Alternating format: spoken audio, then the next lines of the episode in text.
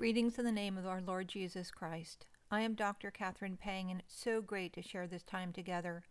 Welcome to The Living Way, the podcast ministry of the Christian Life Institute, and the Christian Life Institute's purpose to grow Christians forward, to live victoriously as overcomers in, but not of the world, through the hope and healing of Christ.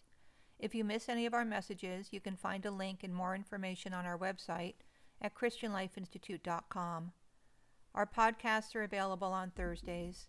Please subscribe to our mailing list on our website, ChristianLifeInstitute.com, to receive notifications about our podcasts, blogs, and other events at CLI. As we begin, you may want to grab a Bible and follow along as we share scripture throughout our time together. Our message today is titled Peace. Our anchor scripture is Mark 4:39, and I quote, "And he awoke and rebuked the wind and said to the sea, Peace, be still. And the wind ceased, and there was a great calm." Have you ever been on rough seas? Have you ever been in a boat in the ocean when the waves were crashing and the winds were blowing? A tempest is a violent, windy storm, and I suspect the disciples were in the midst of one when Jesus awoke in Mark 4:39 and rebuked the wind and the sea. Let's set the scene from Mark 4. In Mark 4 1 and 2, we read, and I quote, Again he began to teach beside the sea, and a very large crowd gathered about him, so that he got into a boat and sat in it on the sea. And the whole crowd was beside the sea on the land.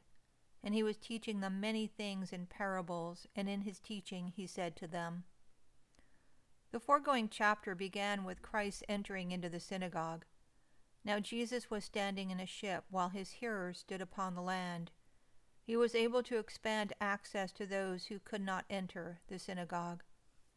Verses 3 through 9 depict the parable of the sower.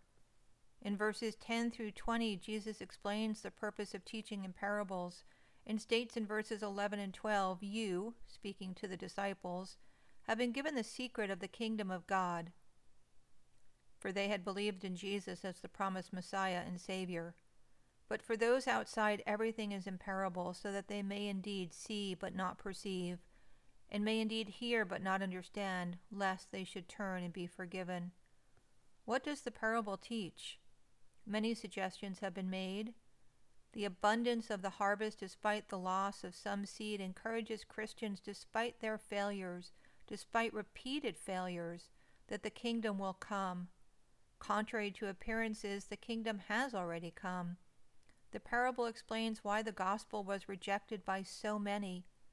The parable forces hearers to examine their reactions, their responses to the gospel. While most Bibles have labeled this passage the parable of the sower, the emphasis is really on the different kinds of soil and how the gospel is received by hearers of the word. In verses 11 and 12, Jesus explains why he spoke to the mixed multitude in parables, namely because most of them were as yet incapable of receiving the gospel. Some would not believe it, others reviled and rejected it.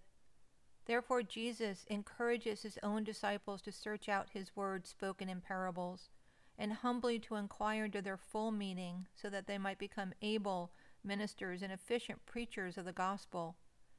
Jesus also shows how this efficiency cannot be obtained by their own strength, but they must humbly seek it from God through the power of the Holy Spirit. For it is His own gift which He bestows on the disciples and denies to others, who He leads to the blindness of their own hearts. Jesus then explains the parable beginning in verse 13. You can read Mark 4 for the full depiction.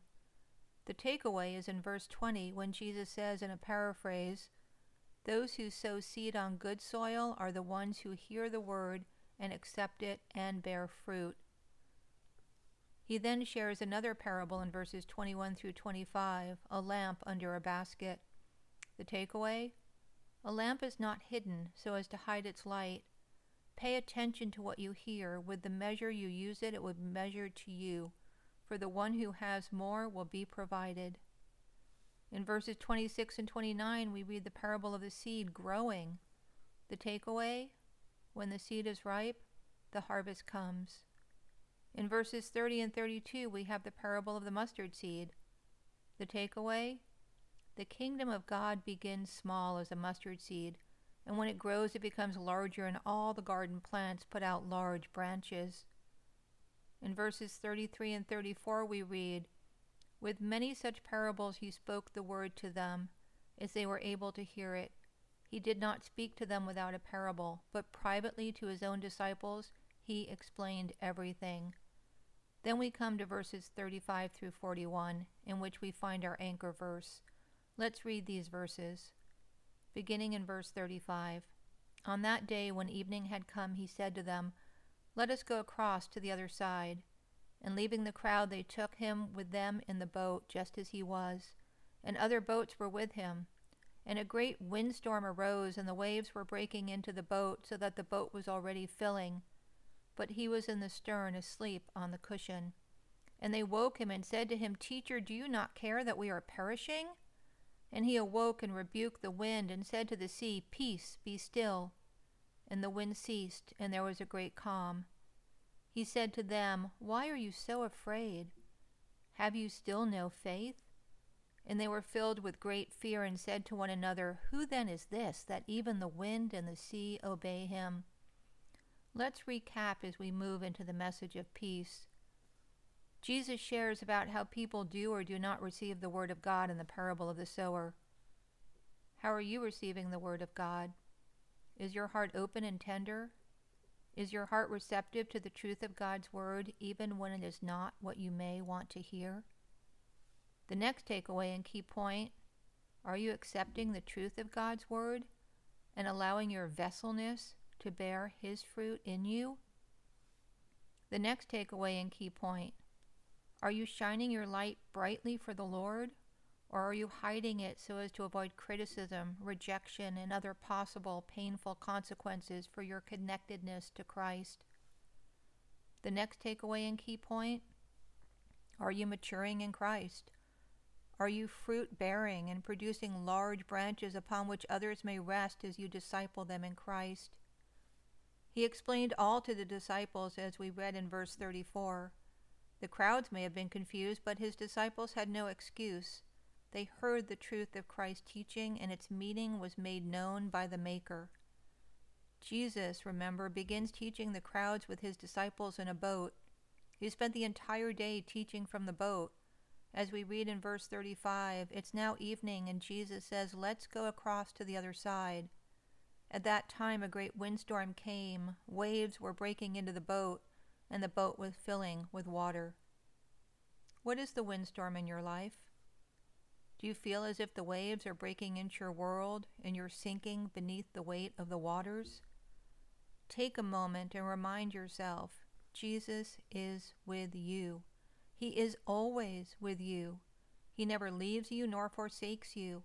He never forgets nor ceases to care about you. Yes, you. Choose to believe. If you know the truth of God's Word, anchor into the truth of who He says He is, and choose to cry out, Lord, increase my faith that I may have your peace, which surpasses understanding. Jesus was at peace. Jesus is peace. Jesus was asleep in the stern of the boat on a cushion.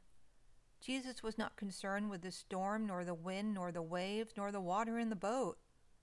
Why are you concerned? He is with you in the midst of the tempest. His disciples were gripped by fear. They forgot the teachings, the healings, the truth of their Savior, as they likely dashed to find Jesus and then woke him and cried, Teacher, do you not care that we are perishing? How many times, yes, there is an assumption that we all have fallen prey to in our flesh in this way. How many times have you said, God, don't you care? God, don't you know how hard, unfair, unpleasant this, whatever your this is, is? God cares for you. He cares more than you can imagine. Jesus awakes, rebukes the wind, and says to the sea, Peace, be still. And the wind ceased, and there was a great calm. Jesus is saying to you right here, right now, Peace, be still. Be calm in me. Can you choose to take a deep breath? Can you choose to be still and remind yourself that He is God? He is on the throne. He has a perfect plan birthed out of His love for you. Can you choose to believe, not feel, and appropriate His peace and choose calm? Jesus then turned to the disciples and said to them, Why are you so afraid? Have you still no faith? And they were filled with great fear and said to one another, Who then is this that even the wind and the sea obey him? They knew who he was. They knew his power. Yet they were filled with fear and stated as one without faith, Who then is this that even the wind and the sea obey him? Yes, we are human and vulnerable and weak. Yes, we often forget. Yet in those moments, it's imperative that we choose to remember.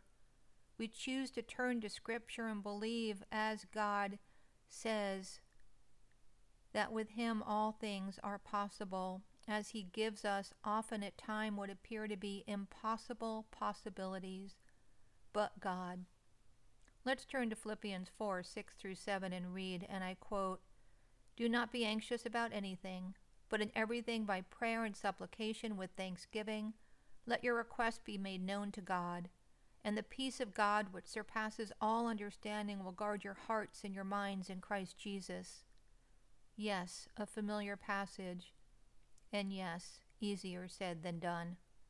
Let's exegete this passage as we continue to focus on His peace and His gift of His peace to us, His children. First, verse 1 Therefore, my brothers, whom I love and long for, my joy and crown, stand firm thus in the Lord, my beloved. The takeaway stand firm in the Lord. Choosing to stand firm is imperative.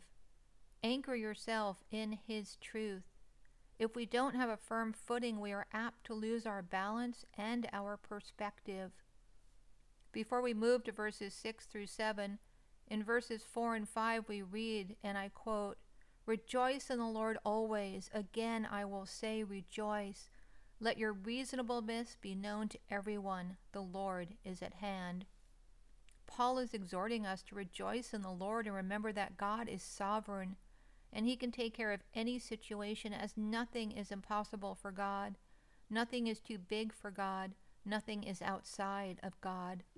Paul says, Rejoice always. Is your response, That's absurd? I'm not rejoicing in the fact that I cannot find a job. I'm not rejoicing in the fact that my spouse has cancer. I'm not rejoicing in the fact that my child is failing his classes and not interested in school, and on and on and on and on and on the list continues. Paul is not exhorting you to rejoice in your circumstances. Paul is exhorting you to rejoice in the Lord, the person of Jesus Christ, the one who redeemed you and brought you out of darkness into his glorious light. All too often, we are so micro focused on the narrowness of our circumstances that seem so big, so insurmountable, so impossible, that we take our eyes off of the fact that Jesus is in the boat and place our eyes on the fact that the boat is filling with water. No matter the circumstances, choosing to rejoice in the Lord is a choice. To recognize His sovereignty, His supremacy, His timing, His ways. Paul says at the end of verse 5, the Lord is at hand. Then, with that foundation, Paul says, do not be anxious about anything. Are you thinking seriously? That's impossible. We're sinful, flawed humans, and we're going to worry. We're going to be anxious. Yes, we are prone to worry, to fear, to be anxious. But God if you start with firmly rooted and plantedness in Christ, if you start with eyes up, focused on the sovereignty of God, if you start with a heart of thanksgiving, gratitude, and rejoicing for Him in you, then you can choose to shift from worry, anxiety, and fear to prayer. Paul says, Do not be anxious about anything, but in everything, by prayer and supplication with thanksgiving let your request be made known to God. Prayer is an alternative to worry, but God. Don't try and talk yourself out of your anxiety, worry, or fear, as that rarely, if ever, works. Instead, but God. Walk it out, pray it out as David did in the Psalms. Reframe into the truth that while the circumstances are whatever you want to label them with descriptive adjectives, God is at work and you can pray about anything and everything. Paul says, pray about everything, talk to God about everything. God cares about your every need, every detail, no matter how small, no matter how big. Prayer is talking with God, communing with God. E.M. Bounds, who wrote multiple books on prayer, in which you can buy in a compiled version known as E.M. Bounds' Complete Works on Prayer, which we highly recommend, stated, and I quote, Prayer is no petty duty put into a corner, no piecemeal performance made out of the fragments of time which have been snatched from business and other engagements of life. But it means that the best of our time, the heart of our time and strength must be given to prayer. Prayer is not a mechanical, go through the motions kind of thing. It's talking openly, rawly with your Savior. We must choose to prioritize prayer. In our podcast on November 4th, we talked about how Jesus would intentionally depart from healing, preaching, his acts of service to take time, to find a quiet place, and commune with his Father, talk with his Father in prayer. The moment you enter into prayer, you enter into his presence, and in his presence is the calm to the storms of your life. In his presence, we find peace. Come with all your needs. Don't worry, but God. Pray with thanksgiving and gratitude. Pray, thank you, Lord, that we can come and commune, talk with you. He invites us, urges us, desires us to come and speak, share, cry with Him. But God, He is the decision maker.